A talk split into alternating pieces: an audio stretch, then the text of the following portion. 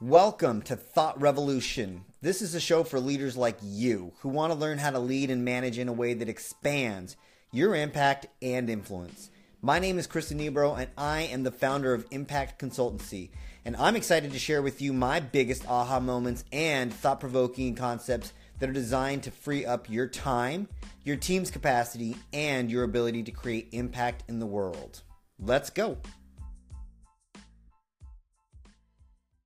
Welcome to episode 14. Today is going to be an opportunity to get present to what is possible for your leadership. And I'm going to call this show Rewriting the Future of Your Performance. Maybe I'll just shorten it to Rewriting Future Performance. I don't know. And I say it that way because I think we're already living into this default future and probably default performance based on how we've constructed our present. So if you think about that, I really want to explore then how to rewrite the future so that you're not just going to live into whatever it is that you expect to have happen. And you know, I've talked about this before, but I really think that leadership is something that we've all exercised. I think it's just part of uh, who we are. I think we know how to take the lead, and I think the fastest way to see what is possible is actually to look for the impossible in your life and go to work there. So, wherever you've given up, wherever you don't care, wherever you don't think it'll change, wherever you know it won't change, um, wherever you feel like you've done all you can, or you're bored with it, or you're done with it, or you don't have time for it, or don't have energy for it, like that's the place. Now, I'm not saying I have a cure for all of that, but I want to explore what that looks like because for us, I think leadership is something that is uh, created. It's a constant exercise that we create. We cause leadership to happen. And so that's the area in your life where, you know, your effectiveness maybe has diminished over time when all of those things I just talked about um, show up. And here's the thing, wherever it diminishes in one area of our lives, it kind of, it's like water seeping on um, paper. It seeps into other parts. So it has this impact on your ability to really exercise leadership with everything else in your life. So that's our goal today to leave you present to what is possible for your leadership. So we'll be creating possibilities today. And I've talked about this before. I operate from two assumptions about humans, and I don't know if they're true, but I treat them as truths. And one is that we have this limitless ability to create options. So come up with new ideas, vision, fresh, flexible thinking at any given moment. And two, we have enormous capability to act without limit. So to create results, make change. So if these are truths, then you kind of have to ask what gets in our way of being or operating this way 100% of the time because we, we don't. I know I don't. Uh, and leadership is a function of being human. I just think that that's a truth. I, I've noticed that we're all born with this capability to just master our environment. Like we started our lives this way. We didn't have language, but we would make noises and organize people around us and realize quickly that others would help us get our needs met. So, this is who we are. And our minds have this incredible ability to think flexibly. It's an ability, I think. However, something happened, and it happened to all of us, and the full range of our ability to think flexibly was compromised. And so I want you to get that the question today is not whether you are a leader, because you are to get accurate about it, I think the question is Are you leading effectively in your life? And I think that's a powerful question, not to answer, but to live. So, one of the keys to performance is our ability to see how things show up for us. And I think that's huge. So, if you've ever been exposed to crucial conversations, um, they're a fantastic training, a great framework, a great book, but I think they got a piece of their framework correct. And they posit that in conflict situations, there are two things to pay attention to. One is there's the event, there's what happened. Maybe somebody cut you off, maybe somebody made a remark. And then there's the story, there's what we made it mean. There's an interpretation that we put on top of it. So if someone cuts us off, we think that they're a jerk. If someone made a remark, we might think, oh, how rude, right? So we make it mean something. But where I think crucial conversation stops short is having us understand that this phenomenon actually happens all the time, like not just during conflict. And we're constantly making meaning of every situation. And I think that human beings are meaning making machines.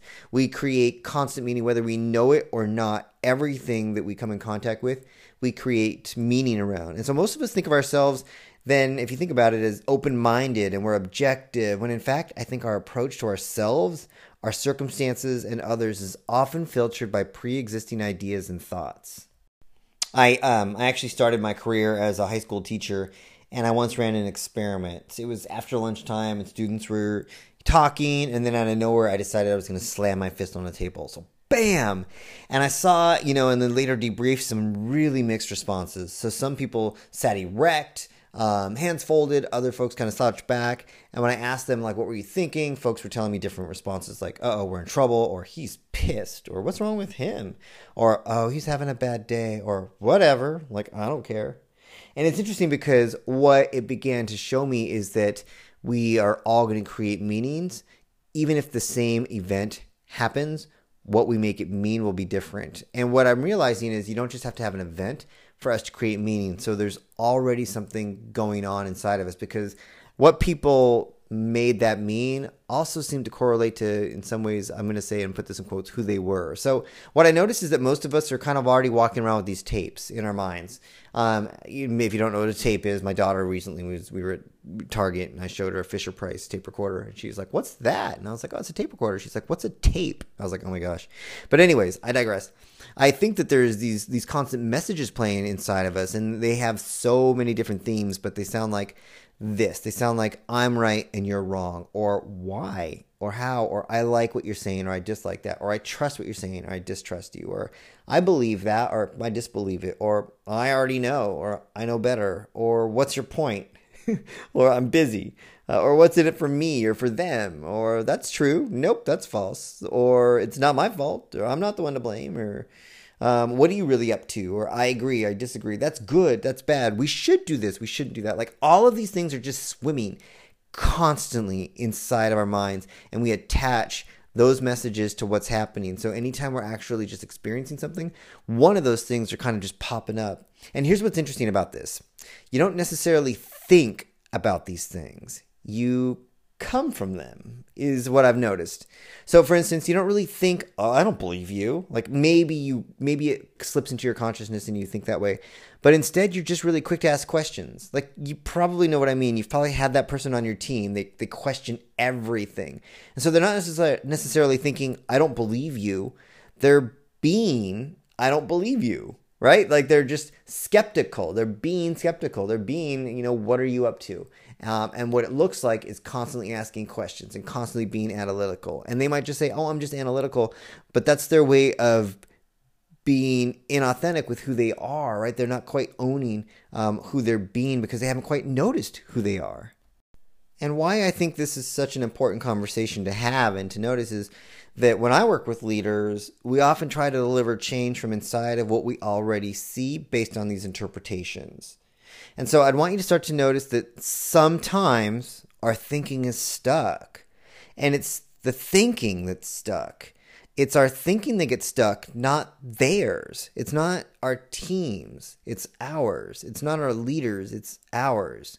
And so I want to presence us to a common, almost universal stuckness. I think we all share experience at one time or another as a human being.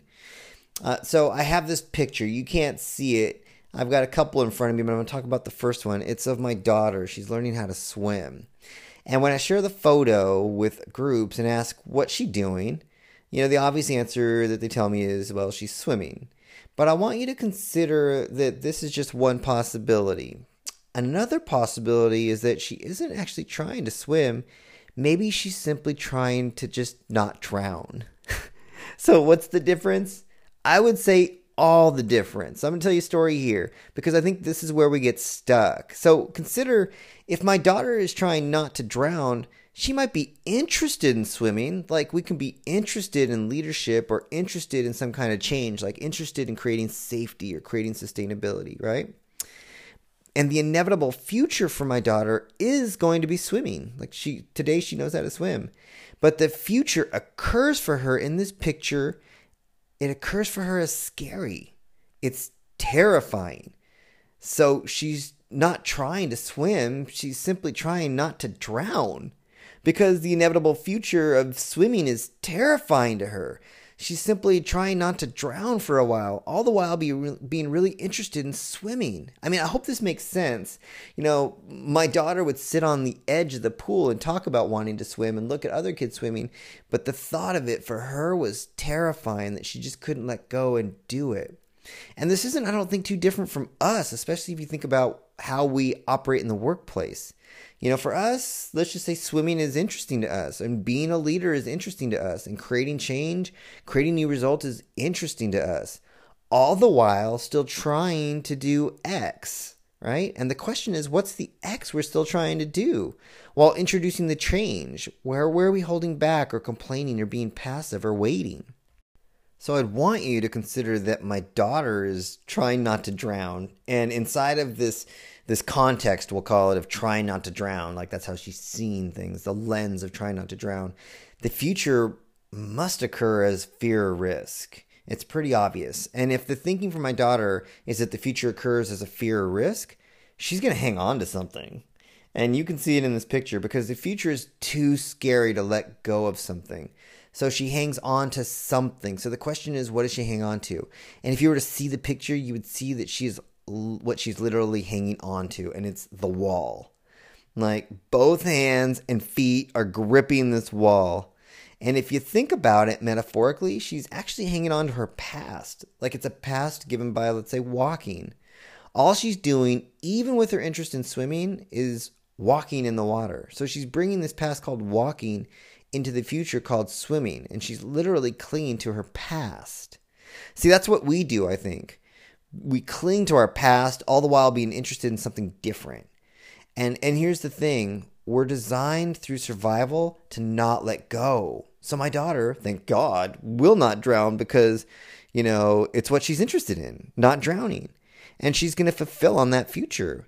But at the same time, she won't actually swim. Like it'll take her longer and it did take her longer than maybe some other kids. And it's going to have nothing to do with her physiology. She's just going to survive swimming. Now, I'm not trying to like poo poo my daughter or um, have us be, you know, throw caution to the wind in, in terms of, you know, child safety or human safety with the water. I'm just trying to create a story here and paint a picture of the difference that we might bring into um, new situations, which is coming into a situation being scared and being risk averse and hanging on to our past as opposed to something different. So I've got the second picture here. It's of my son. I want you to consider him. Now he's three. He's been swimming pretty much since he was six months, albeit with floaties, but there's nothing physiologically distinct about him or different about him from my daughter. So you got to ask, like, what's the difference? And he was interested in swimming. Like, he wasn't interested in not drowning uh, or trying to be better at not drowning, he embraced the possibility, the future called water play, and just the future called step into it. In fact, the kid literally stepped into it. Like this is this is a kid who just walked into water. We had to drag him out because he almost drowned. This is a kid who jumped off a diving board when he was two. Um, so he was stepping into this future called I Want to Swim. And that's because the future occurred for him as an opportunity for his aliveness to get expressed. He was open and alive to the future, and it didn't occur as a fear or a risk. And as a consequence of that experience, he let go. Literally, figuratively, literally let go of his past. This past of crawling and walking and this future of swimming. So you see this picture of him and you look at his face. He's so alive. He doesn't even know what the hell he's doing. But how many leaders out in the world do that? Just deal with not knowing. You see, anything you know is just going to give you more of what you know. But anything new, anything new, any change that's new comes from not knowing right? Think about riding a bike comes from not knowing. Thinking about crawling comes from not knowing. Think about walking comes from not knowing. You know, thinking about leading a team comes from not knowing. Thinking about achieving something that has not been done before obviously comes from not knowing. Yet we try to deliver the future from this place of having to know the answer and and having to, you know, deal with, you know, fear. And that's just not a future that's new. So what's going to happen for my son is that he's going to sink and he's going to sink and he's going to choke on water because he's interested in swimming. He's not interested in not drowning. You know, he's he's going to swim as a function of his interest. In other words, he's going to create swimming. He's not going to survive not drowning. It's it's not something he's going to survive for him. He's going to be creating it along the way. He's going to have joy with it. He's going to, you know, express himself. I know those are kind of like foofy words, but the reality is when you watch him do what he does, you know, he's having a good time. And that doesn't mean he's being giddy. Like you can be joyful about different things. Like I'm joyful about parenting, but I don't laugh about it the whole time. I'm joyful about hiking or skiing, but I'm just interested in what I'm doing. It brings me, you know, um, it, I'm focused on it, and it brings me, uh, and it releases passion when I do it. It doesn't mean that I'm like like happy but there's something different there that we get to create. And so I'm just calling that out. And I hope that you're able to see what I'm saying. I hope I'm telling these stories in a way that it makes some sense. And I hope that you can begin to see how this might relate to your life, your team, or your organization. Because it's the difference between surviving and creating. And they're just two totally different worlds. No matter how much my daughter tries not to drown, she's never going to catch her brother who's trying to swim. And I think this statement is true because their thinking is so radically different. It's not necessarily that their resources or technology is any better, they just think different. And I think this holds true for teams and organizations. Where are we trying not to make a mistake or not look bad or not show what we don't know or not make waves as opposed to trying to create something new? It's not a better yesterday. It's creating something new. It doesn't have to be big. It could be creating a new relationship, which a new conversation. This could be a new relationship to information. It could be a new relationship to an idea. It could be a new relationship with a person. It could be a new conversation about um, how we're how we're thinking about our data or how we're thinking about the problem. It could be a new way of looking at the problem. It's just new. So we think about like where you struggle as a leader. So now I'm talking again to you as a manager, as a supervisor, as a leader, maybe even as an individual contributor. And you think about where you struggle, what are you making it mean? Are you making it mean that it's their fault, that they don't listen, that they don't understand, that they resist change, that they don't get it, that they uh, aren't up for the challenge? Like, what is it that you're making it mean? Right? And, and think about how the finger might be pointed outwards. Whether or not that's actually happening isn't the issue. It's what we make it mean. Because just notice how you might be bringing limits, that limiting past into your future. Because however you're thinking, you bring into the present moment. And guess what? Now it's a new present moment. And now it's a new present moment. So we're bringing this thinking into the future, into what's happening next, and into the change that you want to create. So now notice you might not be truly creating change. You might not be really creating an inspired team or a balanced life or an effective group or a passionate team. And instead, you might just be surviving the past. You might just be coping, fearing, dealing, navigating, right? And creating arises from a future that hasn't happened yet. So it requires that you bring something new into existence, and creating is the game changer. So I just want you to consider where it is you're holding back and really connect with a couple things. What is it that you're committed to? What's the future that you want to create by design? And then what is it that that who is it that you're being and what is it that you're doing that's connected to the past that you're stuck being entangled with what others might be putting out for you instead of you being able to create something that gets folks excited um, and moved around a future that's new for all of you. And I'm just going to leave you with that thought. It's that thought, the question to live for the week is what future am I actually committed to? And where am I stuck? What do I need to let go? What are the tapes that are playing in my mind? What are where are the places that I'm being hooked by others? Where is it that I need to let go? And what is the future that I'm committed to that I need to begin to speak out to other folks. You, your transformation doesn't happen until you begin to share what you're truly committed to.